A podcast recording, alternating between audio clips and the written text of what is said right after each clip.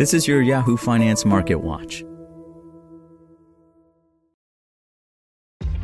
This episode is brought to you by ShipStation. You know, some things take a lot of work, like sending little robots to far off distant planets. And just as that's challenging, so too is running a successful e commerce business, especially when there's so much to do. So I want to introduce you all to ShipStation. Now, I love using ShipStation because of its easy to use dashboard, which makes managing orders and printing labels a breeze and super smooth. Oh, and the customer service is just out of this world. It's exactly what you need to help grow your business. Sign up for your free 60-day trial at shipstation.com slash technews. That's shipstation.com slash technews. This is Yahoo Finance Daily, a daily update on the top business, finance, and stock market news from around the world. Let's jump into today's stories.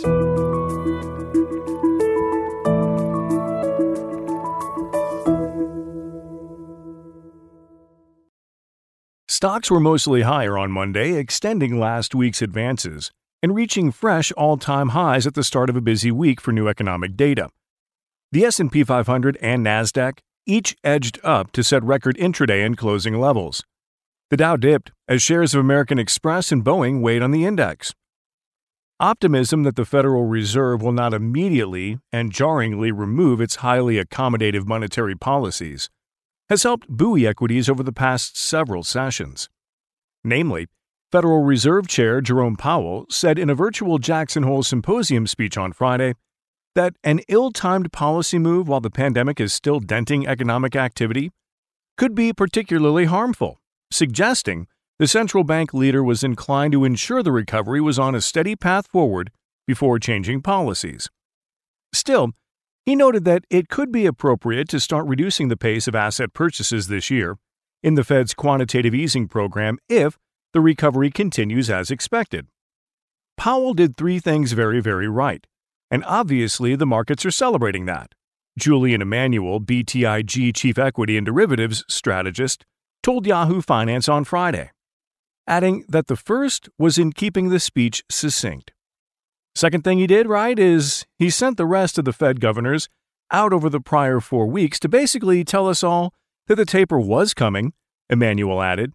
He merely had to reiterate, and reiterate softly, that message, which he did very effectively. Then the third thing is that he really tackled inflation head on. He knew that that's been the preoccupation of the markets for these last couple of months, Emanuel said. While he didn't give any new real evidence as to why he views inflation as transitory, he did cite the ongoing moderation in commodity prices and the view that past history would indicate that inflation is likely to be transitory.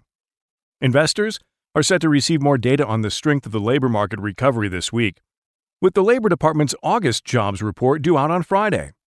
Consensus economists are looking to see that 750,000 payrolls came back during the month, representing an eighth straight month of gains but a slight pullback from July's 943,000.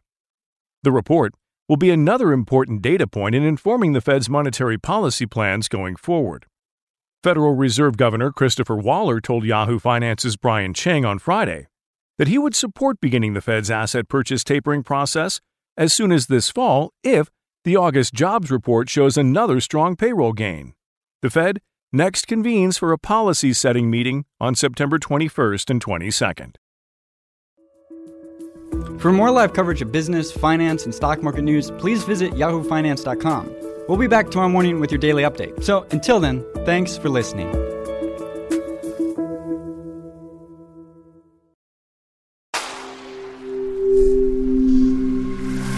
Spoken Layer.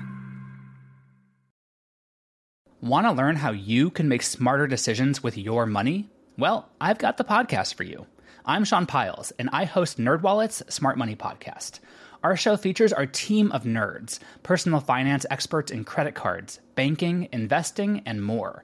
And they'll help you make the most of your money while cutting through the clutter and misinformation in today's world of personal finance.